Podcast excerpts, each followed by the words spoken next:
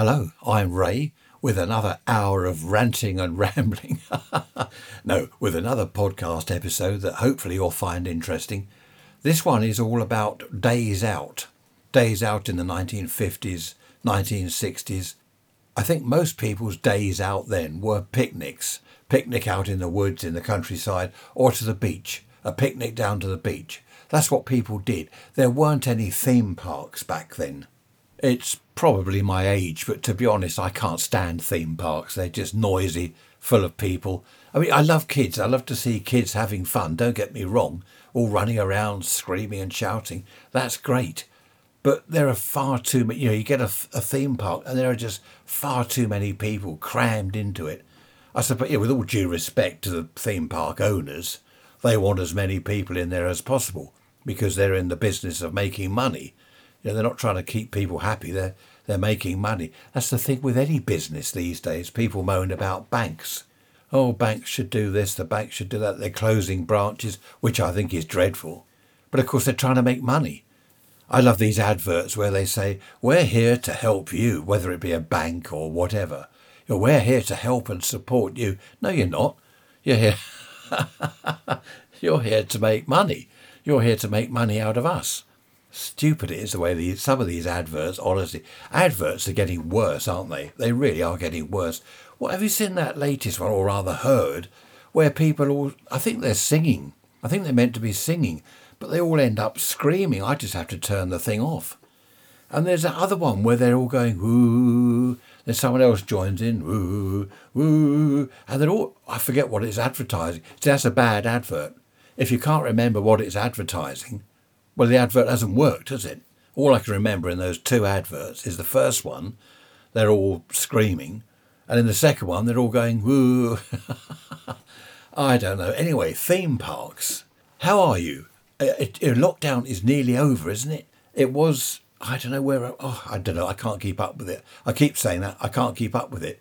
We went out for breakfast the other day to Shoreham Airport, which was nice and we had to wear a mask, you know, going into the place, um, and we had to sit at a table far away from other people's tables and all that. But it was really nice just to go out. It was a lovely breakfast, and uh, we sat there. There weren't any planes flying, but we sat there looking over out across the airport. There weren't any planes flying. I'll tell you why.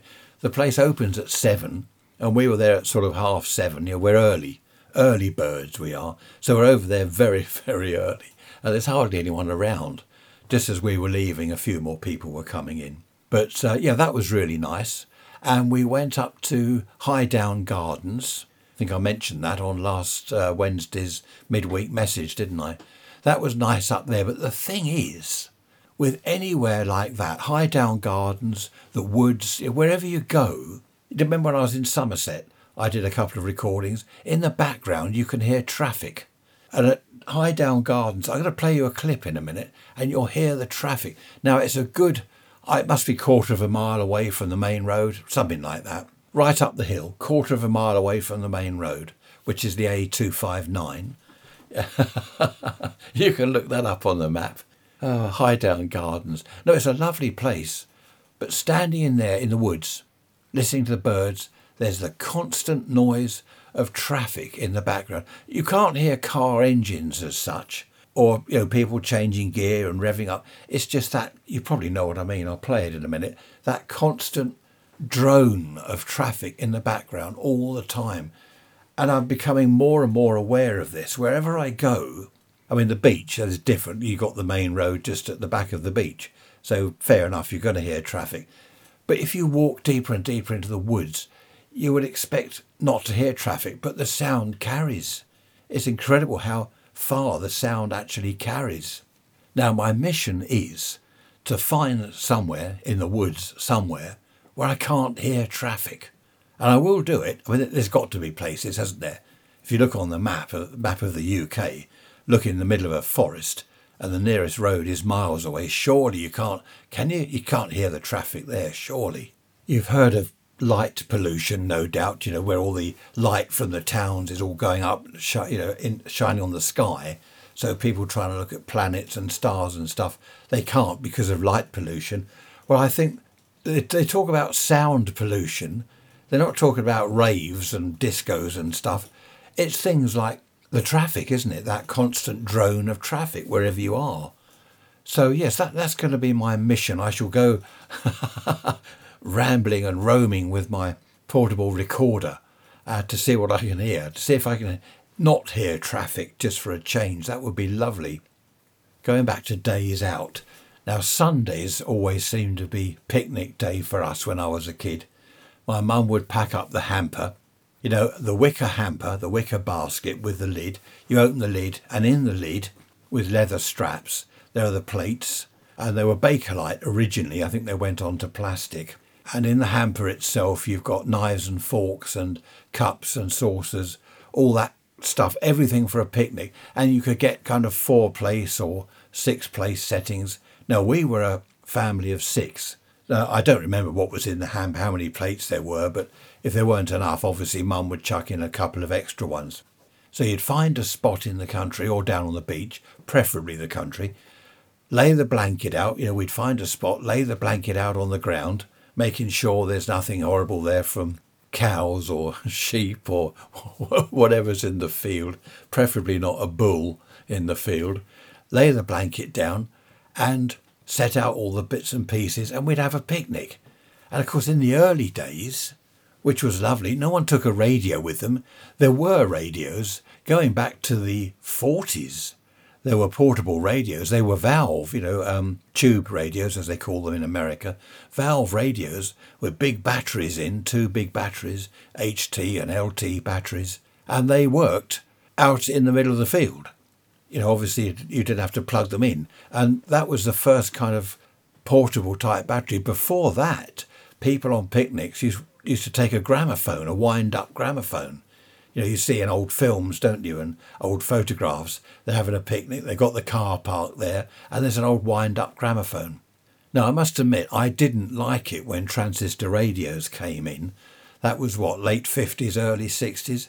I mean, I had a transistor radio, it was brilliant, but I didn't take it on a picnic. You don't want, well, I don't want, when you're sitting out in the countryside, you don't want to be listening to some DJ or whatever playing music on the radio. You can do that at home, you can do that anywhere. Surely, when you're in the countryside, you want to hear the, the lovely sounds of the countryside anyway. Later on, people started taking transistor radios. You could hear it. You, you're thinking, oh, it's a nice spot here. Hang on, what's that? I can hear music. Oh, I have to move. I can hear music. You don't want to hear that. You know, it's some idiot having a picnic the other end of the field or something. That gets you on the beach, doesn't it gets me. You find a spot on the beach. You think, oh, this will do. Look, well, sit here, spread your blanket out, got your picnic hamper, and then you see a family, you know, the, the husband and wife, couple of kids, they're wandering down the stones. You hear them behind you, crunch, crunch. They get onto the sand, the tide's out, seagulls are screaming. Lovely. They come and sit right next to you. They put their blanket like a few feet away from yours. You know, I feel like saying to them, look, look, there's a whole beach here. You've got the entire beach, acres of sand, and you've got to sit like two feet away from me. You know, why don't you off, clear off? That's word I'm looking for. Why do people do that? They do, don't they? You get a park, a park with bench seats all round. You think, I'll sit on this one, there's no one here, I'll sit here. What does someone do? They walk past all the empty benches and sit right next to you. With my friends and family, there's this sort of running joke that I don't like people. Is it Anton Rodgers in um, A Christmas Carol?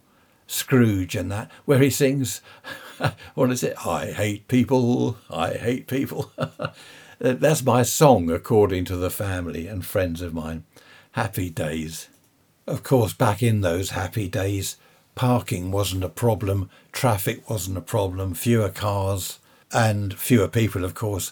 We could drive out anywhere, more or less anywhere into the country. You could park more or less anywhere safely, I mean, you know, not blocking a, a farmer's gate as the idiots do these days.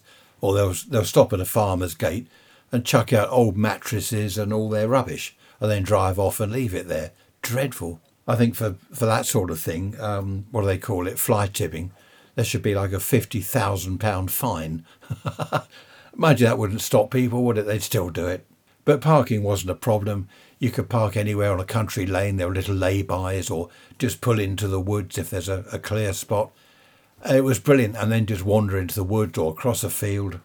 The first picnic I ever, ever, ever remember, I was less than five years old because we lived in Sompting. Look on the map. we lived in Sompting, just near Lancing, in a very, very small bungalow. It was like a, I think it was a two bedroom bungalow, more like a half bedroom bungalow with half a lounge and a quarter of a kitchen. It was that small. I won't mention the name of the road case. I, I no, I mustn't. It, people living there might think, oh, that's that's nice to describe my bungalow. No, a lot of them now I've noticed there they've had rooms put in the loft and extensions because they were ultra tiny bungalows. I mean, it was great. I was happy there. We moved away from there when I was five. But down the road from there was a huge field and some trees. Yes, it's all housing estates now. No, actually, it's not. No, this little bit where we went, that field, I believe, is still there. And we went, uh, my sister, there were four of us in the family then. Mum and Dad sat in the corner of the field with a blanket and the picnic hamper, and we ran off the other side of the field. Now, my sister's two years younger than me, so I reckon she was three and I was five. Yeah, we moved away when I was five, so that would be about right. And I remember that picnic, it was fantastic. We could run around in the field. My dad was waving, and what he, uh, we thought he was meaning come back but he wasn't. He, he was waving to go further away. He was telling us to clear off, go further away. Because we ran back and said, What? You know, what do you want? And he said, No, no, no, I was waving for you to go for. But I think he was trying to get rid of us. uh, trying to, hoping we'd get lost. Oh, good, that's the end of the kids. Damn nuisance they are. No, seriously, that's my first ever picnic, and uh, I enjoyed many, many hundreds of picnics after that. As I said earlier, these days days out aren't so much. Well, they, they might take a packed lunch. A family might take a packed lunch. It's not a picnic as I knew it when I was a child, but it's a lot of theme parks. So it costs a fortune to get in, doesn't it? If you've got two, or say you've got four children, there's six of you, absolute fortune to get in for the day. I suppose once you're in, then all the rides and stuff are free, but I don't know, it's the noise and the all the palaver of it, the whole thing. It's just talk about drone of the traffic, drone of the noise of the the noise of the rides and the people. The, I don't know. It's just not my thing at all. Now this is nice. Our grandchildren, right, when they have a day out, they very often go to the woods. Their mum and dad take them to the woods, and they do. Um, or what is it where you go from tree to tree? Uh, I can't remember what it's called. You know what I mean you go across rope ladders and sort of rope bridges and stuff like that down a zip wire. It's fantastic because it's all out in the countryside and they are surrounded by the birds and wildlife and things. It's all in the woods and it's a lot of physical exercise. You know, climbing up these sort of rope net type things and across rope bridges and all this sort of stuff down the zip wire. It's all fantastic fun and it's in the woods. I love all that. Is it Go Ape? Go Ape, isn't it? One of the things. I mean, you don't have to go and spend loads of money doing Go Ape. You know, you, you can just go to the woods. They often take their bikes. Now, there's six of them all together, and they take their bikes, you know, mum, dad, the four kids, and they'll cycle off into the woods and they go sort of trekking and that through the woods. It really is fantastic. And that is a great day out that costs, well, basically next to nothing or nothing one day out, I remember as a child, I must have been 11 or 12, we took a, a train. Uh, now, behind Shoreham used to be Shoreham Cement Works, which is actually, I think, is it Upper Beed? No, it's not Upper Beeding, is it? It's Beeding. Anyway, behind, look on the map, behind Shoreham, there used to be Shoreham Cement Works, big tall chimney, and that's where they made cement. That's why it was called Shoreham Cement Works, probably. And they, they ran a steam engine pulling a couple of coaches, carriages. What's, gee, I've never known the difference. Is it on a train? Is it the whole thing? Is it a coach or a carriage? And are the compartments coaches or carriages? I don't know. That's all by the way. It doesn't matter, does it? So this steam engine pulling a couple of coaches what ran uh, ran from Shoreham up to the cement works because there was a branch line and they did these kind of trips and that was fantastic. I remember that. I can't remember what happened at the end of the line. Uh, it went up to the cement. I think it went further. It must have gone to, up to Beeding. Uh, but anyway, we took this steam pulled train up there. Now that was a good day out. That was a Sunday. As I said before, most of these things were on a Sunday. Obviously, during the week, everyone was at school and at work. And Saturdays, Saturdays seemed to be a busy day at home. There's stuff going on at home, gardening and car repair, you know, car maintenance. If you had a car, everyone did plugs, points, and uh, stuff like that. Muck about with the car, top up the water, check the oil. So Sunday was the the real day off for the whole family. That's why all the trips out were on a Sunday. But that was lovely. I remember going on that train up there, the old steam engine chugging away up front. That was a brilliant day out. And I think, I'm pretty sure, that we took a bit of a picnic with us because, well, wherever you went on a day out, you took a picnic. You didn't go to, where did, we went somewhere, I can't remember, near Haywards Heath, Lindfield, somewhere up there. You go for a walk, well, for a lovely country walk, and at the, halfway round the walk, there's this kind of a hot dog van. Well, not hot dog, whatever they're doing, coffee and um, donuts and all. You don't want all that when you go for a country. No wonder people are fat. And I can say that because I'm not politically, I can't even say that. I'm not politically correct. I mean, my stomach's fat. Ah, ah, now I've lost half a stone. Yes, how about that? Seven pounds in weight I've lost in a couple of weeks. So that's not bad going. And I'll tell you what, I feel much better for it. And so do my shirts. My shirt buttons were straining. And, you know, people would joke that button's about to fly off. And I thought, oh dear, that's embarrassing. But I've lost half a stone. So I'm down a notch on my belt for my trousers because I made extra holes because I was getting rather large. But now I'm down a couple of extra holes on the belt. So that's good. But picnics were healthy. You know, we didn't have chocolate bars and crisps and donuts and cake. We had proper, you know, you had sandwiches, perhaps a, a I don't know, a little bit of cake or something like that, but not masses of chocolate and crisps like people do these days. Well, not everyone, of course, not everyone does. We quite often went to the beach. You know, I don't like the beach. I've said all this before. I think one of the reasons I didn't like the beach, you had to be careful because there was tar everywhere black lumps of bitumen, you know, tar. What the oil tankers did out in the English Channel, they wash out their oil tanks with seawater. I mean, it's illegal now, but they used to back in the 50s. They used to wash out their tanks. And of course, all the oil, because it was heavy, was it crude oil or whatever it is, and it would all wash up onto the beach and kind of almost solidify. It was lumps of tar. And you get it on your clothes, you, you couldn't get it off. It was all over the place. Of course, with on the uh, birds as well, seagulls, they get it on them and they die.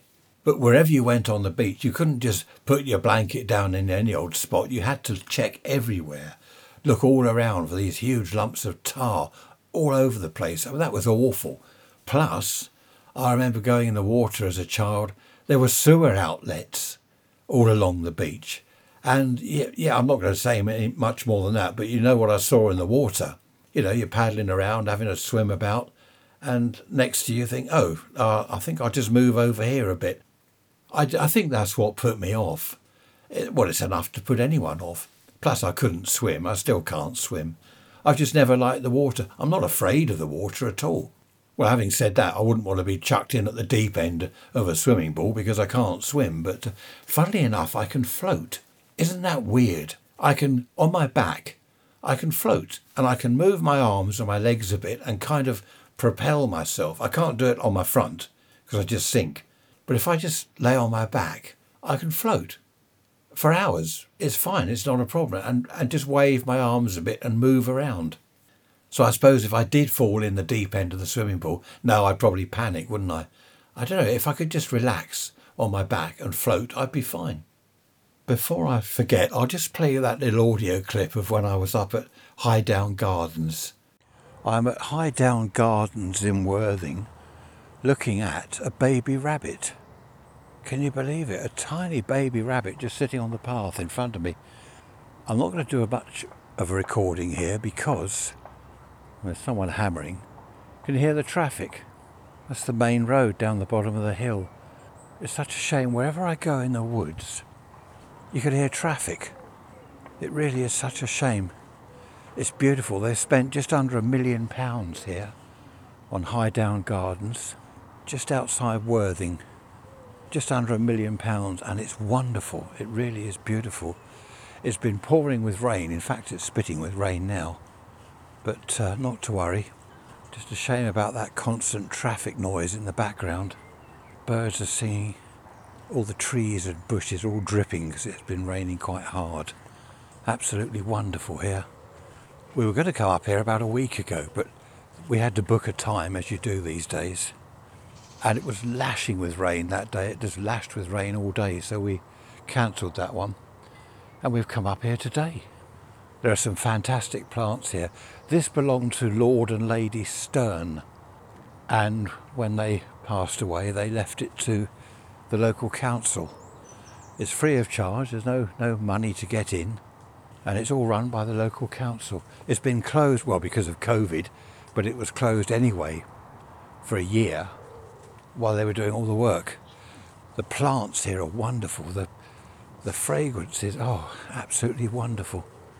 You hear a wood pigeon. I mean, this is paradise for wildlife. Rabbits. I bet there are a few foxes around here as well. Wonderful. I actually met Lord, was it Frederick Stern? Lord Stern. I met him when I was about 11 or 12 years old. I was with a friend and we were up Highdown Hill, poking about up there as kids do.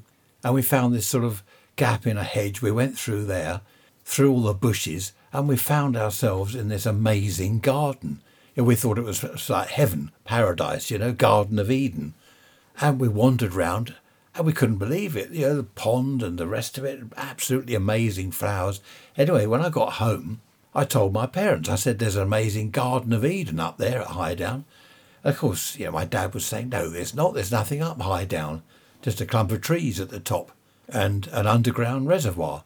So I said, well, come and have a look. Anyway, my mum and dad came up there with me. I led them through the, the gap in the bushes into this Garden of Eden. I think they were quite stunned. anyway, we were wandering along, admiring all the, well, my dad was admiring all the exotic plants, and coming towards us was a nurse pushing a wheelchair with this old boy in it. And, uh, you know, I'm thinking, oh dear, who's this?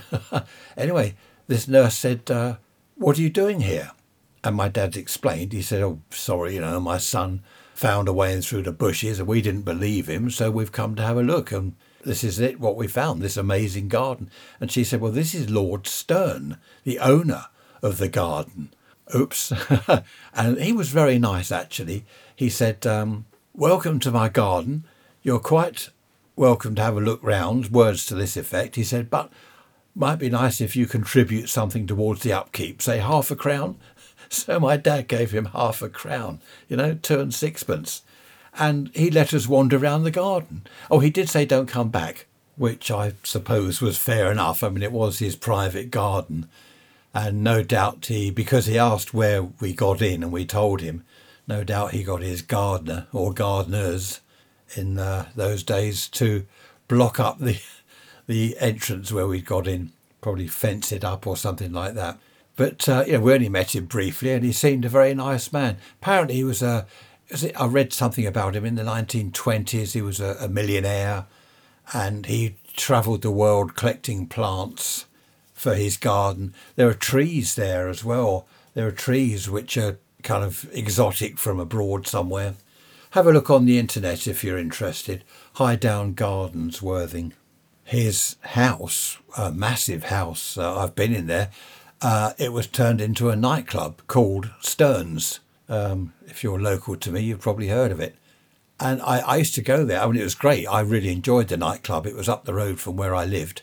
And I used to think, though, when I was in there, what would he think? This was his house. And it's now a nightclub, and there's people drinking and dancing, there's loud music, all sorts going on. This was his house. And I used to picture him in the garden in his wheelchair. I used to think, oh, I don't know, probably turning in his grave. You know, it's awful, really. I went upstairs at the house. You weren't allowed to, but I went upstairs. Huge wooden staircase. I had to look round and fantastic place. Uh, I think now it's a restaurant. No doubt you heard that traffic, that drone of the traffic noise from the garden there Of course, that wouldn't have happened in his day. I mean, when I was up there, what, 12 years old or whatever, I wasn't aware of traffic, but there wasn't any. I wouldn't have been aware anyway. That's what I'm trying to say. Not the sort of thing I was listening for. Of course, there's also all the traffic fumes. You know, all you can hear all the traffic noise, but there's all the exhaust fumes. Where's all that going? Probably drifting up the hill into the garden. So you, you can't escape. You can't escape cars, can you? If I look out of my window here, the road's full of cars. Wherever you go, down the seafront, anywhere, full of cars. Car parks are full up. Can't go into town anywhere. I don't know. Not much point in moaning and ranting and raving about cars. because nothing is going to change. Well, it is. It's going to get worse. Another great day out that I really enjoyed was Lancing Carriage Works. Look that up on the internet. Carriage as in trains. Where the British Rail, where they did all the repair work and rebuilding of stuff, was just over at Lancing, between where I am and Shoreham Airport, basically. Because in those days there were railway sidings. There were sidings in Worthing here, in Hove, all the sidings for the coal, uh, where all the coal trains uh, dumped off coal and whatever they did. Massive piles of coal beside the track. I remember seeing all that. Of course, that's gone. But Lancing Carriage Works, that was where they had a load of railway sidings and they repaired steam engines as well as other things. They had steam engines there and they fitted. I remember seeing, I don't know how old I was again, 11 or 12. I remember watching them fit the tyres onto the train wheels. You know, they call them tyres. I mean, immediately you think of a rubber tyre, but these are the steel tyres that they put on. And what they did, I stood there watching them with other people all around, of course, put this huge steel ring in the fire, and when it's all glowing red, they take it out, stick it on the train wheel, and hammer it on, and then pour water all over it to cool it. So the, the metal tyre would shrink onto the wheel. So what they did, instead of replacing the whole axle assembly with the you know, the wheels, they just replaced the metal tyres, and that's how they did it. And we also went up onto a, the footplate of a, a steam engine, blew the whistle, stuff like that, looked at the fire, had a, a walk round. A massive place it was. Um, I don't know what's on the land now. Probably a housing estate. Oh, good grief. Crikey. I don't know. But the entrance to it was on the seafront road, again, the A259. And you go up this huge drive, well, big road really. And there it was, sprawled out across, I don't know, a load of land, Lancing Carriage Works. There were engine sheds at West Worthing, West Worthing Station. They've gone. There were, yeah, there was a whole place. I don't know what it was, just uh, by Worthing Central Station, round the corner from me. Loads of sidings. Of course, all the transport back in the early days was by rail, wasn't it? You didn't send things by road, whereas now it's all by road. Of course, Dr. Beeching shut everything down. All the branch lines, closed them all, didn't he? uh, from the programs I've seen on the telly, uh, I mean, some people say he was wrong to do that. Others say he was right. He was doing it from the financial point of view. They were running like a train, a couple of trains a day out to a village and back, and there's sort of four passengers a week, maybe five passengers a week, and they're running, I don't know, one or two trains a day. So obviously they've got the track, they've got the trains themselves, the rolling stock, the staff, the station, the coal for the steam engine. they've got the whole thing to pay for for a few passengers a week. So I suppose from the financial point of view, well, close the branch line. You know, if people aren't going to use it, close it, which I suppose was right then. But of course now they're opening some, aren't they? I have heard they're opening a lot of the old branch lines up again. It's a shame because what the branch lines did, not necessarily to a very small village, but they could take in supplies you know, they could use, I don't know, freight trains and stuff. There were freight trains everywhere. I remember at night, especially when we lived in a house that backed onto the railway, there were trains going by with, uh, you know, big tankers full of oil or petrol or whatever from Southampton. Uh, there was the stone train, we used to call it, loads of trucks full of rocks. I don't know where they were going, but there was always this train full of rocks, loads of wagons loads of freight back in those days. I, mean, I think there's the odd freight train now, but nothing like there used to be. It's a shame because now the roads, of course, are blocked up with lorries. Uh, so you, what is the answer? I don't know. You, you can't. This is the trouble. You can't go back. You can't put all the branch lines back again and get rid of all the lorries. You know, the system is now so entrenched the way it is, you can't suddenly change it all. And of course, hindsight's no good, is it? It's about as much use as a chocolate teapot. Hindsight, looking back, oh, well, we should have done this, we should have done that, is no good. Had we known in the 50s what things will be like now in 2021, then we might have thought, right, okay, well, let's keep this, let's keep that. We can do away with that. You know, it would have been totally different. But of course, you can't do that. Having said that, I do think someone should have had a little bit of foresight and thought, well, hang on a minute, just before we go knocking all these houses down, building on floodplains, for example, in the 60s and 70s, before we do all that, let's just have a little look, you know, in our mind's eye to the future. What's going to happen? What's going to happen if we get rid of all the freight from the railways and put lorries on the roads? How's that going to, isn't that an awful word? Impact on people. I hate that. It's not impact on people, it's effect. How is it going to affect people, isn't it? Affect with an A, not an E. well, no, I won't go off into an English lesson. I've said before, haven't I, about people that say some think and nothing. It's not think, some think. I heard Priti Patel on the TV this morning, you know, the Home Secretary. She said something, and she said it more than once. Something. It's something. I couldn't believe it. I, honestly, it, my ghast is flabbered.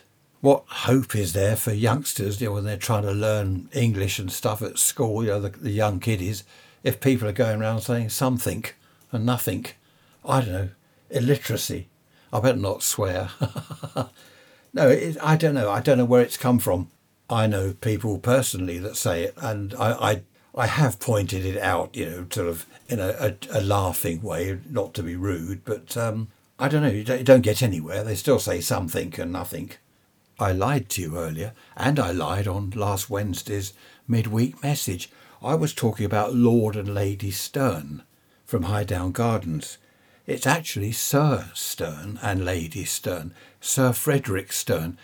I thought I, I don't know how it works. I thought that she was lady or she's Lady Stern, so I thought he was Lord Stern. If a lord marries someone, doesn't she automatically become lady? Perhaps she was lady in her own right in the first place. I don't know. Anyway, he is Sir Frederick Stern, not Lord Stern. So let's put that right. My mission to find somewhere in the country where there's no drone of traffic, uh, I accomplished yesterday. I went up to, uh, we've got relations that live somewhere near Arundel, back of Arundel, on a farm, and we went up there. I didn't take my recorder with me. Hooray, you're saying. Thank goodness for that. we haven't got to put up with more of that bird tweeting stuff and noises in the woods. No, seriously, the farm, um, it's miles from a main road, and I listened, and there was nothing in the way of droning traffic. The only thing, there was a railway line not too far away. You could see the line down in the valley from where we were. And I saw a few trains go by, but uh, that wasn't a problem. It's not like the constant drone of traffic. But the birds in their garden on the farm, they've, they've made a very nice garden. They've got pheasants. There were four pheasants roaming around. There was a woodpecker. Uh, yeah, he was uh, feeding on one of the, the feeders. They've got loads of feeders everywhere. Squirrels were all attacking the food as well. Um, there were also a couple of rats. Uh, and as, as they were saying, you can't, you know, the rats know where there's food, so they'll come along and eat it. There's not much you can do. You can't put out rat poison or anything. It's there are just rats everywhere, not only in towns but out in the country. Of course, you know they're all over the place. But uh, that didn't matter. I mean, they looked all right. They they weren't interfering with the other birds or anything or the squirrels. So it was lovely. We saw what was it? Um, great tits, uh, chaffinch. I think I don't know all of them, but he was uh, pointing them all out to us as we walked round the garden. Talking of birds, for the last, what, three weeks, maybe four weeks, I've been aware every evening of a bird singing his heart out, absolutely loud, singing at the top of his voice every evening. And I've not known what it is. Now, on my phone, I've got an app, you know, where you, a, a bird song app or something. What you do is you record the bird and then it tells you, it gives you, say, four or five birds that it could be, maybe up to half a dozen and the, the top one it says this is the most likely and then the second most likely and the top one it said was a robin Now, I don't know why I didn't believe it. I thought, well, that's rubbish. I don't know why. I, I've never heard a robin sing. You know, they normally sit on a, a fork handle in the garden or something, don't they? On Christmas cards, you see them in the snow, but I've never actually heard one sing. It's in this fir tree, this huge pine tree at the back of our place, and I could never see it. I've looked and I've looked, I couldn't see it. And the other evening I was out there, and right at the very top of the tree, on a branch, the topmost branch sticking out, there's this little bird. Now I couldn't see, it was too high up. So I got the binoculars, and it's a robin. And here he is singing.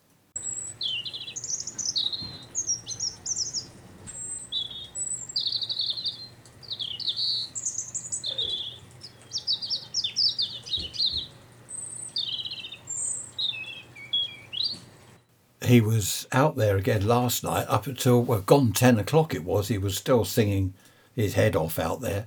So he's obviously a happy robin. Now i've had an email from frank. Hello frank. Frank says one of the days out he remembers was the circus. Well an evening out he reckons was the circus. He said he only went a few times. He didn't like it. Well i tell you what frank i didn't like the circus. I went once. I'm pretty sure it was only once.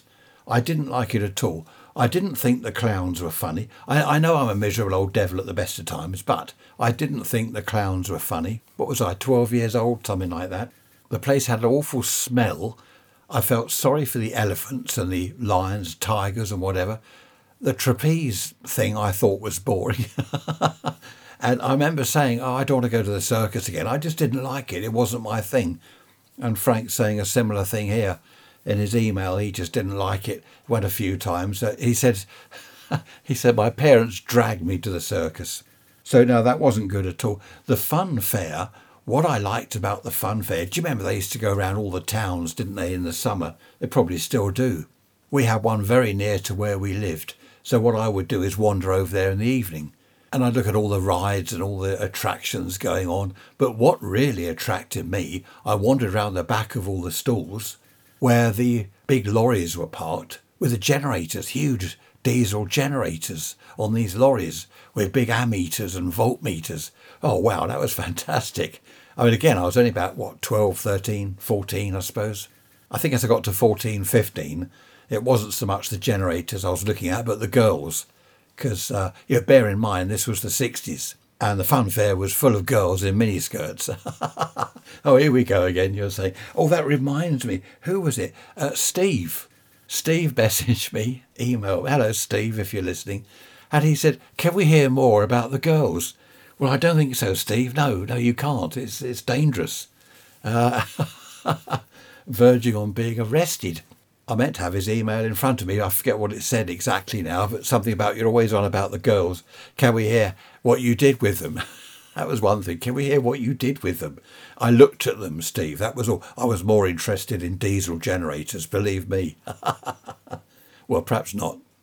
There was something that was good fun for a lot of kids, not so much a day out, I suppose a night out, sleeping in the garden in a tent. Do you remember doing that? Pitch a tent in the garden and you know, you go out there about eight o'clock, nine o'clock at night, and you'd have a, a torch, and uh, you know your mum's perhaps giving you some sandwiches, so you've got a, a feast in the tent, and you'd sleep out there, a couple of sleeping bags, you and your brother or sister or whatever. That was great fun in the summer, sleeping outside. I remember doing that, and a few times about ten o'clock you go indoors. I've had enough of this. I'm going, to, I'm going to bed indoors. But no, I did actually spend some whole nights outside in the garden in the tent in the back garden. That was great fun. Not so much a, a night, a day out, as I say, but a sort of a night out. It was just something that we did in those days. I don't know whether do kids do that now. You know, have you got kids or grandchildren? Do they do that now? I don't know whether ours do. Actually, yes. Our grandkids, I remember a few years back, they had a load of people over uh, for a sleepover, and they all had a huge tent in the garden because they've got a big garden where they are, and they've got a, a huge tent. Yeah, I remember that, and it was full of kids. I mean, uh, I, I wasn't there, but I saw all the photos. You know, it was great fun. Of course, days out very much depended, I suppose, on where you lived. Uh, for example, you live in the middle of London. I had cousins that lived right in the centre of London. I forget where exactly, but uh, their days out, we went up and stayed with them now and then, and their days out were going round to the ice factory and uh, places like that. I remember they said, come and see the ice factory. And it was only down the road and round the corner. And there's this huge building, big front doors of the building were open, like big sliding doors. And there's massive blocks of ice. This was the 50s. They're making ice. Uh, I don't know who for. I suppose I don't know what local fishmongers, hotels, whatever, pubs, bars. And I remember thinking, wow, you know, ice factory. I'd I'd never heard of such a thing. Didn't know it existed. And they showed me all sorts of things, you know, in London, which uh, which they did on their not so much days out. They didn't have far to walk to a huge park. Do I forget which park it was? But aren't some of the London parks lovely? Some of them are absolutely huge. You'd think you're out in the woods somewhere, you know? They've got lakes and trees and all sorts absolutely fantastic places. Surrey, I love Surrey. I was born in Surrey. It's probably why I like it so much. But in Surrey, I've got a squeaky chair again. I'll have to sort that out. Get some WD 40 on it. In Surrey, there's so much woodland about there's, uh, well, you probably know Box Hill, Leatherhead, all round there. There's so much woodland and parks, uh, Surrey Hills, everywhere. There's there's parks in Surrey. In fact, my grandfather was uh, head, I don't know which part, head gardener or park keeper or whatever he was, up in Surrey or London somewhere. I don't know it must have been Surrey because that's where they lived in uh, Sutton. I remember going up there as a kid. That was great. I loved going up to visit them because in their road, just a, a few doors along from where they lived, was a bridge over the railway line. And you could look down there and watch the steam engines. But if you went a bit further, there was a big park and there were loads of conker trees. So, of course, at the right time of year, I'd come home with carrier bags full of conkers and I used to sell them at school. well, why not? Entrepreneur makes some money out of it. But the park was in the middle. It was like a triangular shaped park. It was a big park and it was made into a triangular shape by the railway lines. There were three lines, and you could go wherever you went, whichever edge of the park you went to, you could look down and watch the engines, the steam engines and the trains. Absolutely fantastic. I mean, to me, going up there to Sutton to, to see my uh, grandmother and grandfather, that was a fantastic day out. I loved going there, as I've said, but of course, people up in that area and in London at the weekends, they used to like coming down to the coast because they you know, they weren't near the sea. They didn't have beaches and all that near them. All they had was the River Thames, and back in those days that was pretty dirty. So they used to all flock down to the, the coast here. Not all of them had cars, of course, so they come down on the train or the bus. Yeah, there'd be coach loads of people coming down from London, yeah, which was great. I didn't mind that at all, mainly because I was up in the woods and never down the beach. I wonder whether days out, you know, when you were a child, what type of days out they were. I wonder whether that moulded you at all. Was it the the parks up in Surrey that I liked? Was that that moulded me into what I am today? You know, I love the countryside. I love the woods, and I don't like the beach at all. Was it that? Was it because we would visit my grandmother up there, or we'd have picnics in the woods? I don't know. Uh, my cousins, I, I don't sort of have any contact with my cousins. I don't know where they are. Two boys it was up in London. Uh, they, they were fantastic. They were good fun. And uh, I liked their parents as well, aunt and uncle. They were brilliant. But uh, I've kind of lost contact with them. I'll have to ask my mum what they're doing. They must be somewhere. I mean, they weren't that much older than me at the time. But I wonder whether living in London, how, spending their childhood growing up in London, uh, you know, in the middle of busy London, I, I wonder whether that's kind of moulded them at all, and made them what they are today. I don't know what they are today. I wonder what else moulds us into what we are. I was always interested in mechanical things, probably because my dad was a motor mechanic and he was always working on cars and that sort of thing. And I, I would not only watch but help and learn. And a very close friend of the family was a TV engineer and we, he looked after our telly for us. Whenever he came round, uh, I'd watch him repair the telly and he'd tell me what he was doing. That's why I presume that's well one of the reasons when I left school I became a apprentice TV engineer. Did a five year apprenticeship. There, are the clock's striking. Look, good grief, it's midday. Stone the crows. I wonder where that came from. Stone the crows. What else? Oh yeah, good grief. A friend of mine's always saying good grief. Another one's always saying crikey you pick these things up, don't you? There used to be a load of things like that that people said. Um, these days they just swear, which is such a shame. It's not necessary, is it?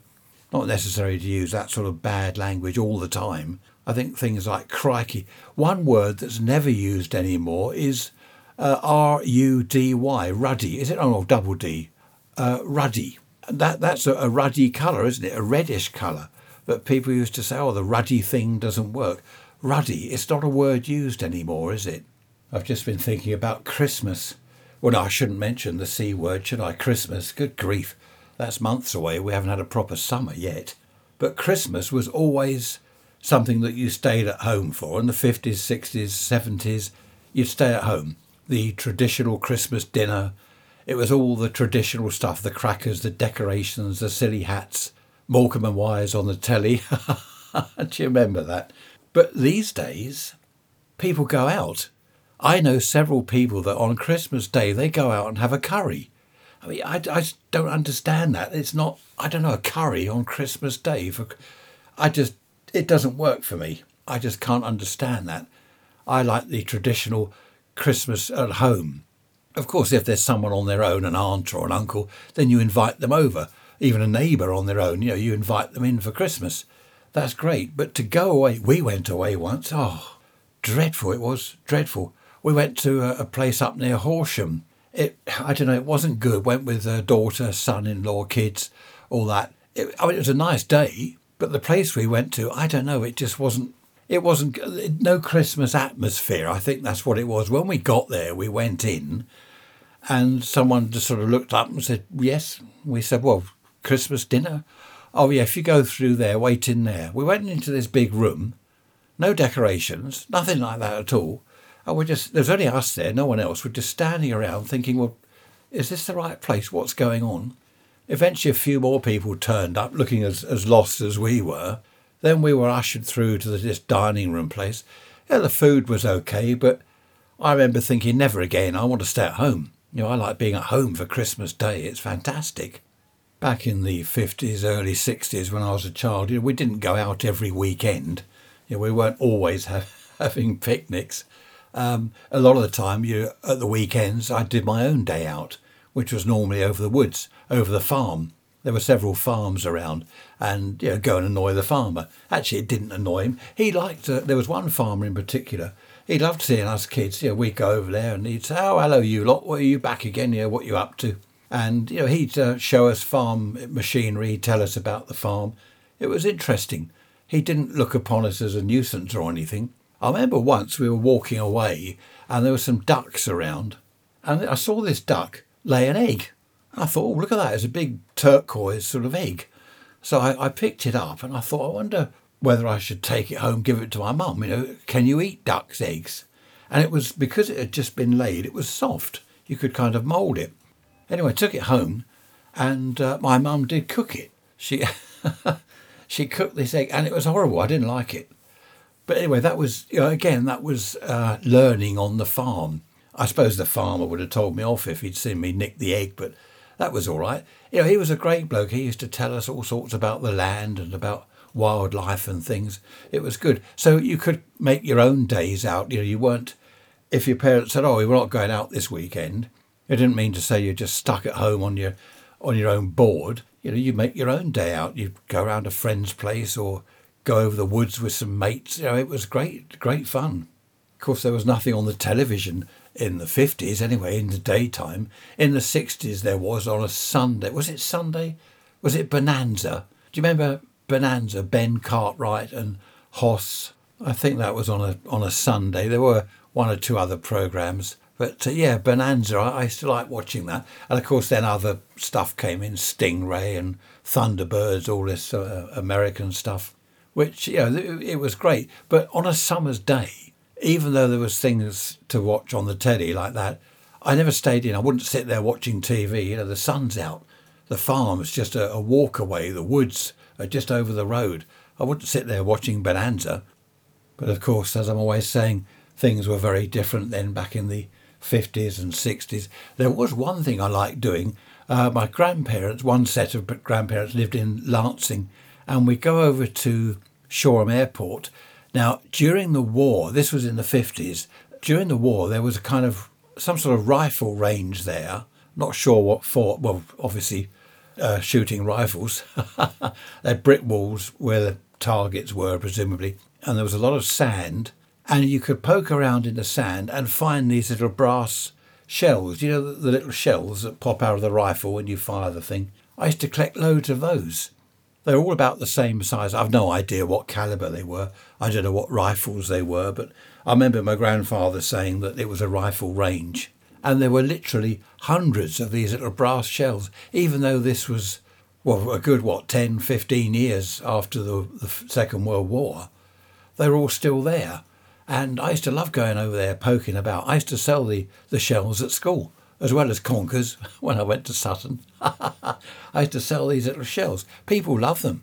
I forget what I charged, but uh, made some good money out of that. Of course, the airport was right next to the river, so you could watch the boats and things. It was just, uh, again, it was a day out. You know, let's go to Shoreham Airport. Oh, fantastic. Get some shells, look at the boats on the river, watch the planes come in and out. Course, that's where Poirot, you know, Poirot, the detective, the Agatha Christie uh, program, uh, some of that was filmed at Shoreham Airport, and it's quite funny seeing it because it is a very much a, a, sort of 40s, 50s type building, uh, the the kind of airport building itself, or is it even 30s, possibly 20s, 30s? I don't know. I must find out. But it's funny seeing Poirot there, Hercule Poirot, or however you say it, Hercules, as some people call him Hercules Poiret oh, it's great seeing him actually there, you know. And that's where we went, in fact, as I said, the other day for uh, breakfast. There we are, happy childhood days back in the 50s and early 60s. Uh, there was also the uh, Sompting Treacle Mines. Look that up on the internet, the Sompting Treacle Mines. If, uh, you know, if you feel you're a bit uh, peckish, you just go over there and help yourself a spoonful of either clear or black treacle from the ground where it's oozing out of the treacle mines. Yeah, a lovely place to go and visit. The Sompting Treacle Mines. Goodness me, whatever next. Anyway, email me, Ray. Uh, no, not Ray. Yeah, well, yes, Ray's Rants, isn't it? Ray's Rants at protonmail.com. Almost forgot my own email address then. Ray's Rants, all one word, at protonmail.com.